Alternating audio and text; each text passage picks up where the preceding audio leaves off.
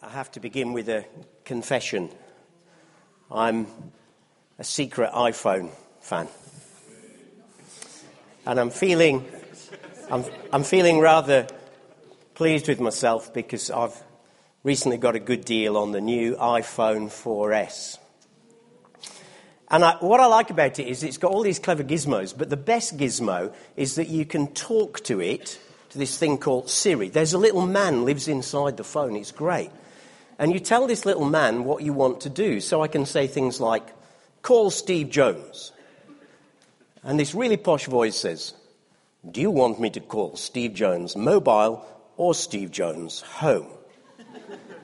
And I'll say, Steve Jones home. I'll call Steve Jones home for you. And that's good because that's what I wanted. Even better than that, I can get it to send text messages for me. I can literally just say, tell Steve Jones I can't preach on Sunday morning. And this message comes out all written out perfectly. You don't have to prepare it or anything. It says, I can't speak on Sunday morning, Mike. And then it says, do you want me to send this message? And I say, yeah, did you get it? No, oh, okay. It's great. I love it. I'm addicted to it. In fact, I was thinking after really Apple's phenomenal success with the everything, isn't it? iPod, iPad, iPhone. I felt that I was going to approach them with my latest idea because I felt there was a real opening in the market for them. And I would like them actually to start marketing iChurch. Because I think that could be a pretty cool name, eh? You know, and like all of these Apple gizmos, it would be good because it would feed the culture of our time. Because it's all about I. Well, technically, it should all be about me, as the grammatarians among you know. But me phone doesn't sound right, does it, somehow? Me church doesn't sound quite right either.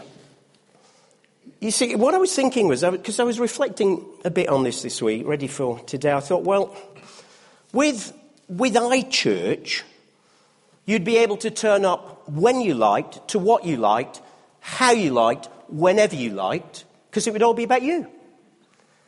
And it wouldn't matter what the elders thought about it, because there'd be a facility that you could block them. Especially if they were giving notices and getting it wrong and making it worse by trying to explain it further. You'd just have an app and you'd just block and you'd say, I don't know. And the thing as well, with I was thinking with iChurch, you could really build it all around you and what you needed and your personal needs and requirements and all this love other people stuff. I mean, it's very inconvenient at times.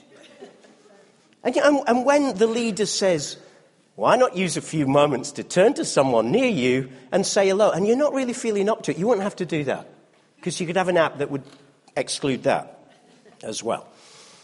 With iChurch, you definitely could have flexibility. I was thinking you could have pay monthly, pay weekly, or pay occasionally contracts. And there would be no minimum contract period because we recognise that other providers are available, especially if there's something better on that week. And we thought with iChurch, you'd definitely not be required to do anything that would inconvenience you or require the S word. Serving. That definitely wouldn't be in iChurch. Because, you know, we do recognise you've all got very busy lives in these days, and, you know, we understand the pressures that you're under.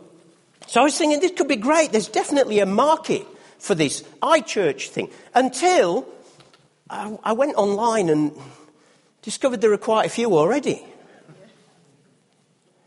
And then I thought, well, maybe rather than going online, I probably ought to go to the Bible and just see what that thought about it. And as I started reading up afresh this week and thinking what we're going to talk about, I discovered that God really wasn't very interested in iChurch at all. What God really wanted was WeChurch.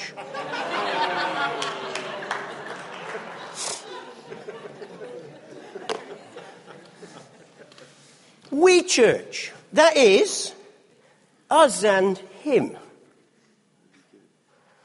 There's no such thing in the Bible as iChurch.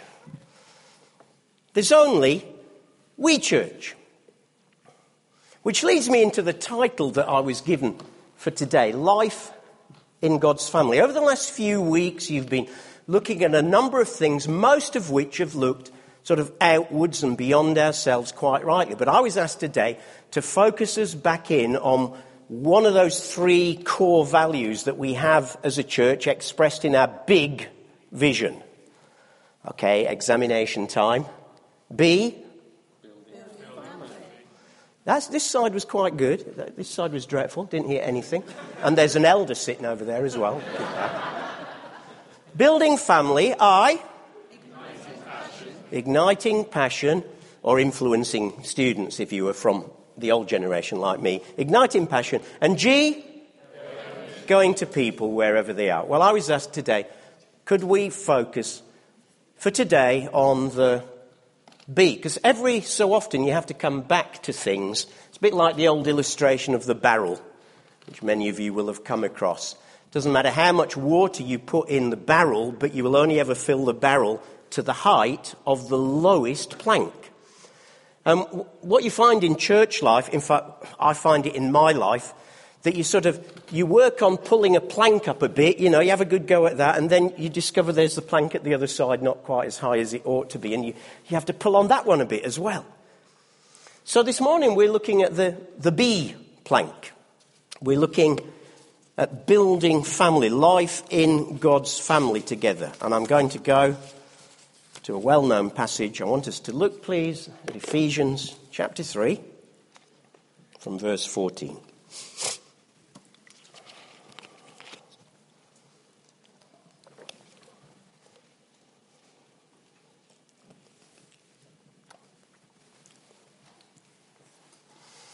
For this reason, I kneel before the Father, from whom His whole family in heaven and earth and derives its name.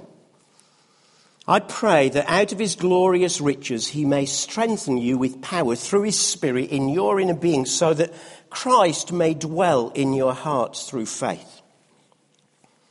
And I pray that you, being rooted and established in love, may have power together with all the saints to grasp how wide and long and high and deep is the love of Christ, that theme that came out this morning, and to know this love that surpasses knowledge, that you may be filled to the measure of all the fullness of God.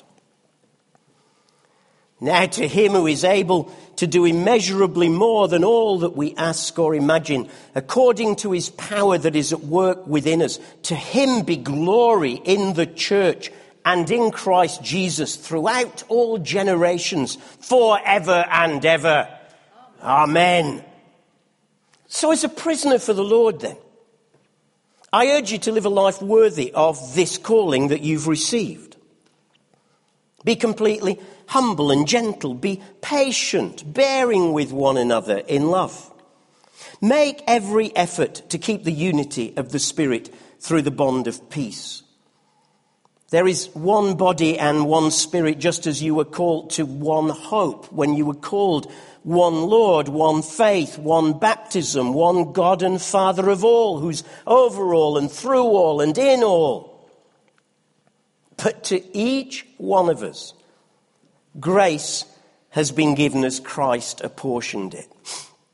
This is why it says, when he ascended on high, he led captives in his train and gave gifts to men. And what does he ascended mean, except that he also descended to the lower earthly regions? For he who descended is the very one who ascended higher than all the heavens in order to fill the whole universe. And it was he who gave some to be apostles, some to be prophets, some to be evangelists, some to be pastors and teachers, to prepare God's people for works of service, so that the body of Christ may be built up, until we all reach unity in the faith and in the knowledge of the Son of God and become mature, attaining to the whole measure of the fullness of Christ. Then we will no longer be infants, tossed back and forth by the waves and blown here and there by every wind of teaching and by the cunning and craftiness of men in their deceitful scheming. Instead, speaking the truth in love, we will in all things grow up into him who is the head, that is Christ. For from him the whole body, joined and held together by every supporting ligament, grows and builds itself up in love as each part does its work. I wanted to read that passage this morning because it brings together, well, at least it does when you get rid of the break that the NIV's put into the text. It brings together the two key aspects, the very essence of what it means to be WeChurch and why iChurch won't do. The two simple reasons are why iChurch won't do. First, because God is a father. For this reason, I kneel before the Father. Our God is Almighty God, yes, but he's revealed himself as Father, Papa, as some of us nicely refer to him and very biblically refer to him as well, Abba in the New Testament. That's not an image, it's not a picture, it is a spiritual reality, it is what God is like. He's nothing like the worst of human fathers, and he's far better than the best of human fathers, but there is something in the nature of God that is a father, which is why Jesus again and again and again addresses him as Father God, Abba God. And because who we are always flows out into what we do, God's fatherliness always flows out into family. So the second reason why iChurch won't do is not simply because God is a father, because he could just be the father of you, but it's actually because this father wants a big family. Not because he's lonely. The Father, the Son, and the Holy Spirit aren't sitting in heaven thinking, oh, blow, it's a Tuesday, what are we going to do today? Chess? No, I did that last Tuesday. What are we going to do? I don't know what we're going to do. You know, like the vultures in Jungle Book. He wants a family, not because he's lonely, but because his fatherliness just has to flow out. His fathering has to flow out of his very nature. So we find that the history of God's people in both Old Testament and New Testament is the history of God dealing with people to build them into a family, to build them into we church, not I church. Something that goes, oh, right back to Abraham, doesn't it? Right back to the beginning of the story where God begins his plan of restoration. Verses that many of you well know. Genesis 12, 1-3. The Lord had said to Abraham, leave your country, your people, and your father's household, and go to the land I'll show you. I will make you into a great nation. And I will bless you, I'll make your name great. You will be a blessing, I'll bless those who bless you, and whoever curses you, I will curse. And all peoples on earth will be blessed through you. Then when he makes a covenant in chapter 15, just one verse, verse 5, God took Abraham outside and said, oh, we had this picture earlier as well, didn't we? Look up at the heavens and count the stars, if indeed you can count them. Then he said, so shall your offspring be. And when he gives the covenant sign, circumcision, in chapter 17, verse 5, no longer will you be called Abram. Your name will be Abraham, father of many, for I have made you father of many nations. The point is, when God called Abraham, it wasn't for his sake. It wasn't for I's sake. There's a we-sakeness about all of it. It's not just to bless him. It's not just to make Abraham an I worshipper. It's not even to make Abraham into one nation, the I nation, Israel. But it's through that the passion of God is to reach out and touch people and see lives change and people becoming part of his great family made up of nations out of all the earth. And do you know, wherever you cut the Old Testament or the New Testament, wherever you cut it, this family imperative is always there. Yeah, God deals with individuals. God loves individuals. Of course he does. We know that. We've experienced that. The Bible's full of it. But it never stops there. He's never happy to let people say, "Oh, good, I know you now, Lord. I could become an iChurch." It's always a WeChurch. He's always calling his people to be people who find their true self in finding him and in finding one another, like Lynn's word earlier on in the meeting. No matter where you cut the story, that's how it comes across. Now, I actually want to read one story from the Old Testament that I just felt God underline to me this week. So I almost preached from this passage, but then decided I wouldn't, and we just read the story instead. Numbers 32. Now, the story here is that God has freed the Hebrew slaves from Egypt, has led them out under the leadership of Moses. They've made their way down south to Mount Sinai, where he's made covenant with them, and then through disobedience, they've spent the next 38 years wandering around in the wilderness till the old unbelieving generation died out. And now, as we get towards the end of Numbers, they're perched, ready to go into the promised land quite soon. They've taken some land to the east side of the River Jordan. And this is where the story picks up. Numbers chapter 32. The Reubenites and the Gadites, those are two of the tribes of Israel, who had very large herds and flocks, saw that the lands of Jazer and Gilead, east of the Jordan, were suitable for livestock. So they came to Moses and Eleazar the priest and to the leaders of the community and said, "Ataroth, Dibon, Jazer, Nimrah, Heshbon, Eleah, Sibam, Nebo, and Baon, the land the Lord subdued before the people of Israel, are suitable for livestock, and your servants have livestock. If we found favour in your eyes," they said, "let this land be given to your servants as our possession. Do not make us cross the Jordan." Moses said to the Gadites and the Reubenites, "Shall your countrymen go to war while you sit here? Why do you discourage the Israelites from going over into the land that the Lord has given them? This is what your fathers did when I sent them from Kadesh Barnea to look over the land. After they went up to the valley of Eshcol and viewed the land, they discouraged the Israelites from entering the land that the Lord had given them. The Lord's anger was aroused that day, and he swore this oath: because they have not followed me wholeheartedly, not one of those men, 20 years old or more, who came up out of Egypt will see the land I promised on oath to Abraham, Isaac, and Jacob.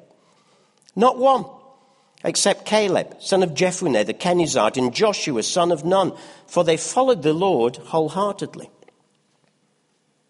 The Lord's anger burned against Israel, and he made them wander in the desert for 40 years until that whole generation of those who'd done evil in his sight was gone. And here you are, a brood of sinners, standing in the place of your fathers and making the Lord even more angry with Israel. If you turn away from following him, he will leave again all this people in the desert, and you will be the cause of their destruction." And they came up to him and said, "Okay, we'd like to build pens here for our livestock and cities for our women and children, but we're ready to arm ourselves and go ahead of the Israelites until we've brought them to their place. Meanwhile, our women and children will live in fortified cities for protection from the inhabitants of the land. We will not return to our homes until every Israelite has received his inheritance. We will not receive any inheritance with them on the other side of the Jordan, because our inheritance has come to us on the east side of the Jordan." And Moses said to them, "Then if you'll do this, if you'll arm yourselves before the Lord for battle, and if all of you will go armed over the Jordan before the Lord until he's driven the enemies out before him, then when the land is subdued before the Lord, you may return and be free from your obligation to the Lord and to Israel. And this land will be your possession. But if you fail to do this, you'll be sinning against the Lord, and you may be sure that your sin will find you out. So build cities for your women and children, pens for your flocks, but do what you've promised." So the Gadites and Reubenites said to Moses, "We, your servants, will do as our Lord commands. Our children and wives, flocks and herds will remain here in the cities of Gilead, but your servants, every man armed for battle, will cross over to fight before the Lord, just as our Lord says." And what have you got at the beginning of that story? What you've got at the beginning of that story is, in effect, iChurch. What can I get out of this? You know, and we've been wandering through the desert for a long time. We found a place now that's really suitable for my herds and my flocks. That land east of the Jordan was great pasture, and actually, I'd quite like to stay here. And the minute one person says that, the whole tribe ends up saying, "Well, I think you're right, actually. This is a really good place that would suit us well." iChurch. Now, what was God's reaction to that? Actually, it was pretty fierce. He saw the attitudes of Reuben and Gad, and there was half the tribe of Manasseh involved as well in this story. He saw their attitudes as selfish, discouraging, and, Bible's words, not mine, even rebellious. And he calls them a brood of vipers. Do you remember someone else who used that term? Jesus, about the Pharisees. Oh, all nice showy religion, but nothing underneath that's about WeChurch. Thank God the provocation that's brought to them made them realise how they'd slipped. They were getting into iChurch, and they said, "Oh, sorry, we've got it wrong, haven't we? Okay, what about if we come back here, but we will come and help fight with you first. We will help you take your land, and when you've taken your land, we'll come back to our land. How's that?" And Moses says, "Spot on." Yeah. That's exactly what we're looking for. That's WeChurch. And there are times in any human family, let alone any church, when, do you know what, you have to do things that you'd rather not do. When my kids were little, some of the things that I had to do, so I'm embarrassed about now. No, I'm not doing it again.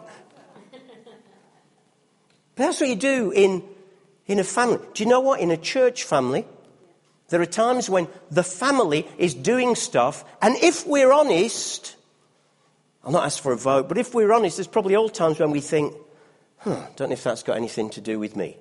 All close your eyes. Close your eyes, close your eyes, close your eyes. Have you ever felt like that in church? Nod now if you have. Okay, stop nodding. Good, you're like a bunch of Churchill dogs on the back of a... Hey, here's a great example. School. Well, I haven't got kids. Well, I have, but they're all grown up. And anyway, they don't live in this area, so when they have kids, it doesn't really affect me. So, I'm God bless you, Steve, but I'm too old for all of that. Or maybe you're thinking, I'm not married and I've got nowhere near kids yet. And anyway, I'm only here 3 terms a year, and it's not got a lot to do with me. And listen, this is not about whether you give money to it or not, to the school project. It's about for that and for a whole host of other things, whether we are iChurch or WeChurch. And wherever you cut the Bible, I've just given you one story there. It's always about WeChurch. And yet, do you know, God's so kind because he still cares for us as individuals, and the great nation of Israel, he breaks them up into tribes, and the tribes are divided into clans, probably they call them missional communities today. Their mission was to go and take their bit of the land. So, God understands that as well as the big thing, we need to be in smaller things, but it's still about we. It's not about me. And if you're thinking, well, that's that's just that picture in the Bible, isn't it? Picture of family. No, actually, wherever you look. Here's a whole list that I pulled together earlier this week. Here are some pictures that the New Testament uses of God's people. They're all corporate. Branches of the vine. You need several branches, and they need a vine to be part of God's field. A field is made up of soil and things that grow, and it's more than one aspect to it. Church is described as God's building, made up of lots of bricks. Building's not just a roof. God's household, members of a household, all the different people who function in the household. God's temple, in which we're described as the living stones that make it up. God's priesthood, plural. God's workmanship, craftsmanship, different things put together to make something beautiful. God's army, not God's single soldier. Christ's body. Christ's bride. There's at least two people involved there, aren't there? And all those pictures, not just family, bring home this simple message. If you're serious about God, you can't have iChurch. You've got to have WeChurch. It's part of the package. And I think all of us have to confess that at times there's something that cuts across definitely our culture, but also our human nature at times. Because how many of us know it's actually, do you know what? iChurch would be a lot more comfortable. I'd be a lot better off as well financially if I just had iChurch. No, I wouldn't, because I believe in tithing as well. Yeah, amen. They were ahead of me. iChurch could be a lot more comfortable at one level, a lot more convenient. I wouldn't have to turn up here for 10:30-ish. On Sunday, I could just sort of do church when I wanted, just put my iPlayer on with some songs, and it would just be me. I could be a bit more flexible with life. I could be a bit more pick and mix, and I could be a bit more meet my needs orientated. Such a dang shame that it's not what God wants. So what does God want? Let's go back to that passage in Ephesians. And I want to go through quickly with you what characterises a we church. 7 things, just going to highlight them from this passage. The first thing that characterises a we church is it's a church where Christ is central. Christ, not me. Verse 16, I pray that out of his glorious riches he may strengthen you with power through his Spirit in your inner being, so that Christ may dwell in your hearts. Your there is plural. This is why things like, corporate worship is so important. Why it deserves our wholehearted attention. Why it shouldn't be something we feel we can sit out of or drift into halfway through, because this is about us as a we people declaring that Christ is at the centre of all that we do. It's about making Christ central, not me. I don't come to church first and foremost because I have needs today, but because Christ deserves to be worshipped. The funny thing is, when we make him central, he has a way of meeting our needs.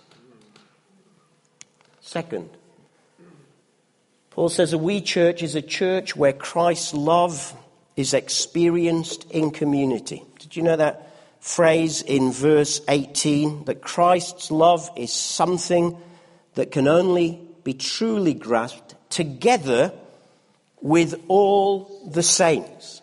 That is a really inconvenient bit. Why didn't he miss that out? Why can't I have God's river on my own? Why do you have to have all you pebbles in my river?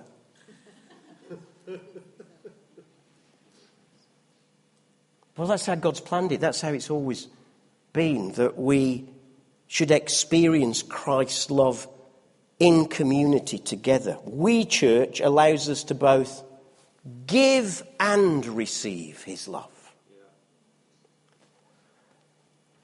Do you know, when you're feeling unloved, go and find someone to love. Yes. You'll be amazed at what it does for you. And I know it's the last thing that we feel like. I mean, often at the end of a meeting, if I end up praying for loads of people, you know, I feel really tired at the end.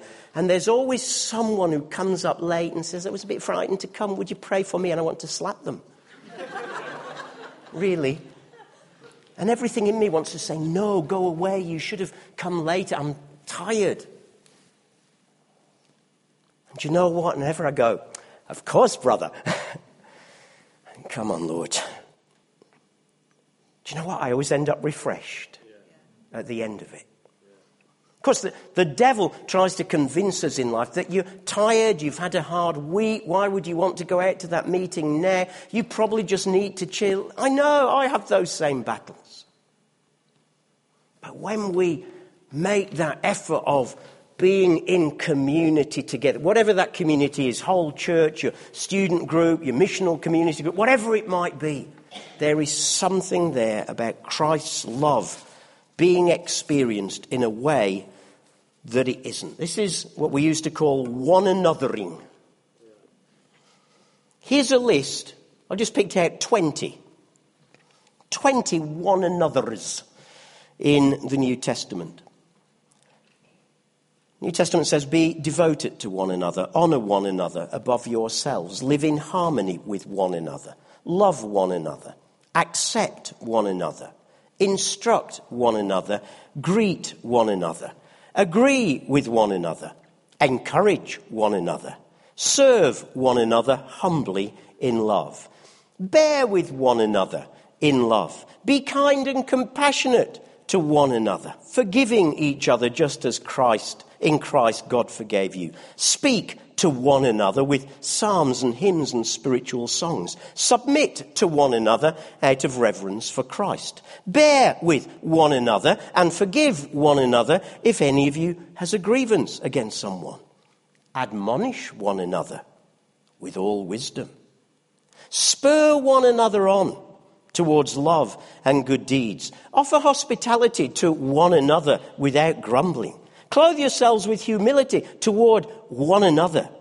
Have fellowship with one another. You got the message? Yeah. It's all about one another. It's all about WeChurch, not iChurch. Third, WeChurch is a church where prayers are answered in immeasurably bigger ways. Verse 20 and 21, now to him who is able to do immeasurably more than all that we ask or imagine, according to his power that is at work within us, to him be glory in the church and in Christ Jesus throughout all generations.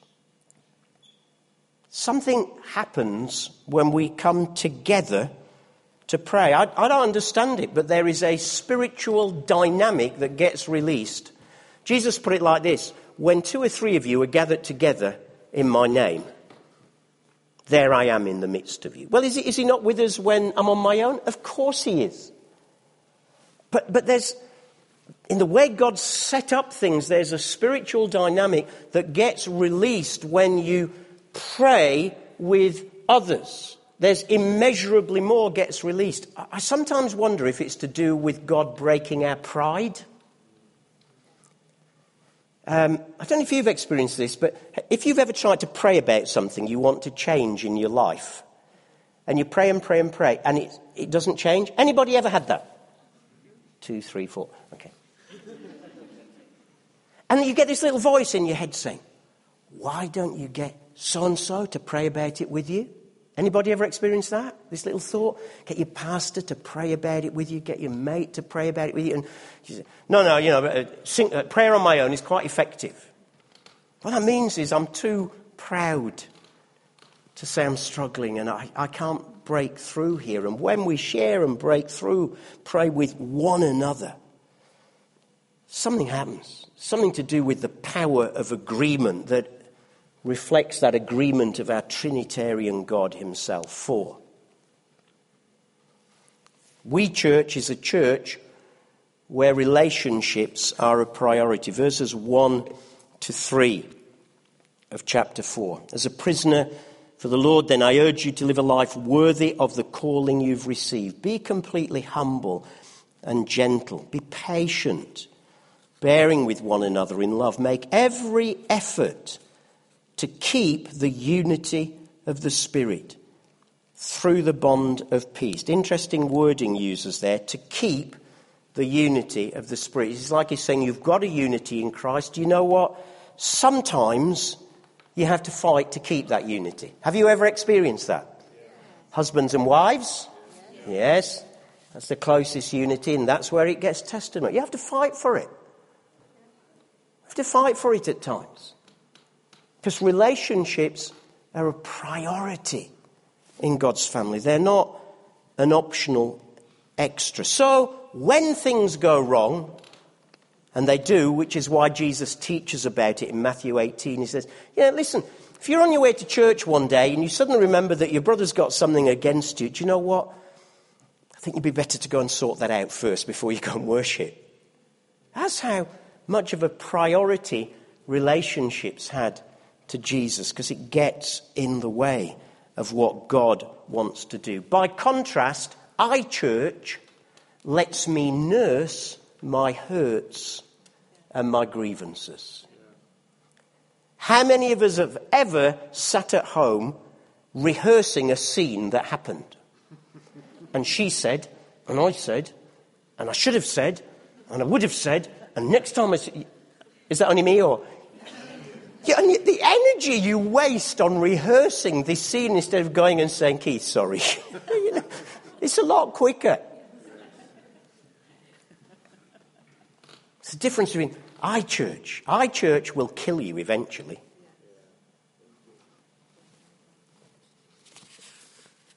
Six. Nearly there.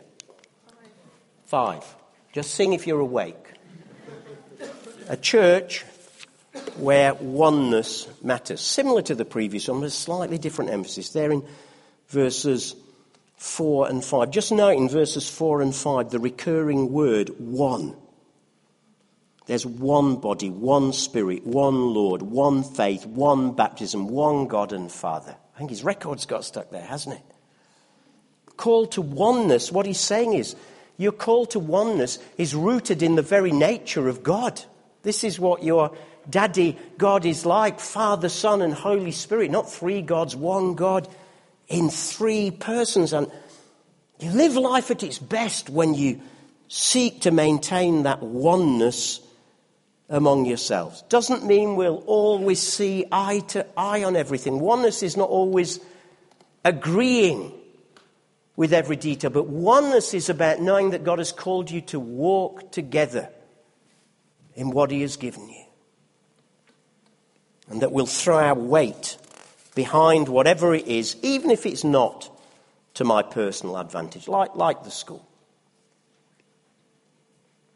For the elders here, this is one of the biggest things they've done in a long, long time. And you've had meetings over, I don't know how long it's stretched back when you first started doing it, but a long time, Steve, yeah?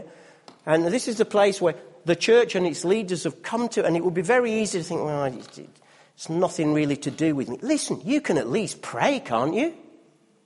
That's the very least that we can do as an expression of oneness, saying, if the church is going there, I'm going there with it. And when you've got your questions and your doubts, ask them along the way. This doesn't mean you've got to zip your mouth and you never say, excuse me, I've got a question I'm struggling with here, Steve. Can you help me with this? Oneness doesn't mean zip it. Oneness means find God's heart together in it. Six. It's a church where everyone plays their part in verses 7 to 11.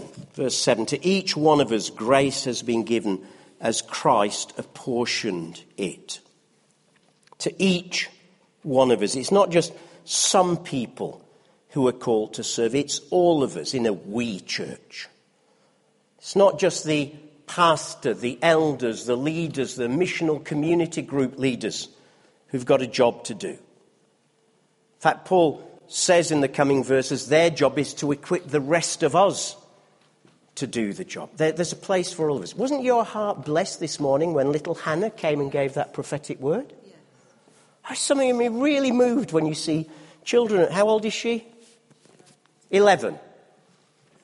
You know, when she comes out, and I said to her just when we went out, I said, that was really good. I said, it's a bit scary to go out the front, isn't it? She said, yeah. I said, but good for you for doing it. Why?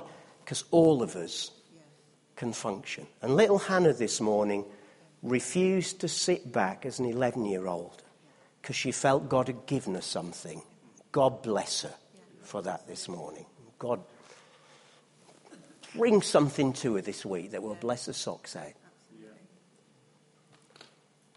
That might not be on a Sunday. We're not just talking about Sunday. But we want a WeChurch where everyone has their place. You know, your place this morning might have been helping give out the leaflets when people came in and welcoming people. It might be in those smaller groups that happen sometimes on Sunday morning. It might be serving the tea and coffee. It might be in something completely different. But in a WeChurch, everyone ought to be playing their part, even if that changes with the seasons of life, which it does. And here's the last one. A WeChurch is a church where maturity and function are always on the increase in verses 13 to 16 of chapter 4. I won't read it to save time. Paul's saying there, if we want to be a growing, mature WeChurch, we need to give attention to two or three things there. The first is headship, he says. Christ is the head of this church. The second is connection. He talks about the body being joined and held together by every joint and ligament with which it is provided. You know, without joints and ligaments, all we've got is an organisation. Liz and I have been jointed to Keith and Eileen, way more than the 20 years that I've worked here. Our jointing started when I was still a pastor in Manchester. And I'll be the poorer without those joints where I can see when things aren't quite right. You're a bit busy this week, Keith, you know, and I recognise the signs in my friends. And he can say, how are you doing then? Joints and ligaments. Who are you jointed to? Where are your ligaments? Who's your pastor? Who's those in your community group where you are giving yourself and getting back as you give yourself? Connection through these joints and ligaments that ensure a healthy body. How are your joints at the moment? Are they arthritic? Not talking physically. We'll pray for you afterwards if the answer is yes. Are there any dislocations?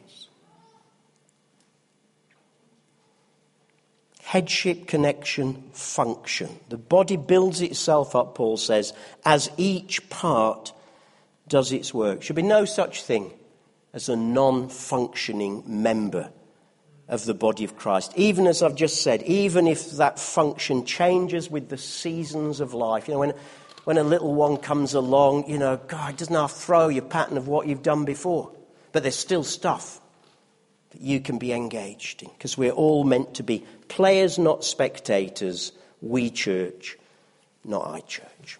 So, as I finish, as we've looked at the barrel this morning, the B plank, the building family. Is there some stuff in your own life that just needs hoiking up a bit? Because it means the water level can't be as high as it wants to be. And I just want to leave you with this last question. What sort of church have you been part of recently? Maybe you've even drifted into it, not bad-heartedly. Maybe you've just got so involved in other stuff and you, even as I've said some of that list of 7 things this morning, you've thought, plank needs hoiking up there a bit. What sort of church are you part of at the moment? An iChurch or a WeChurch? If there's pebbles in the stream, this morning's a really good time to get rid of them.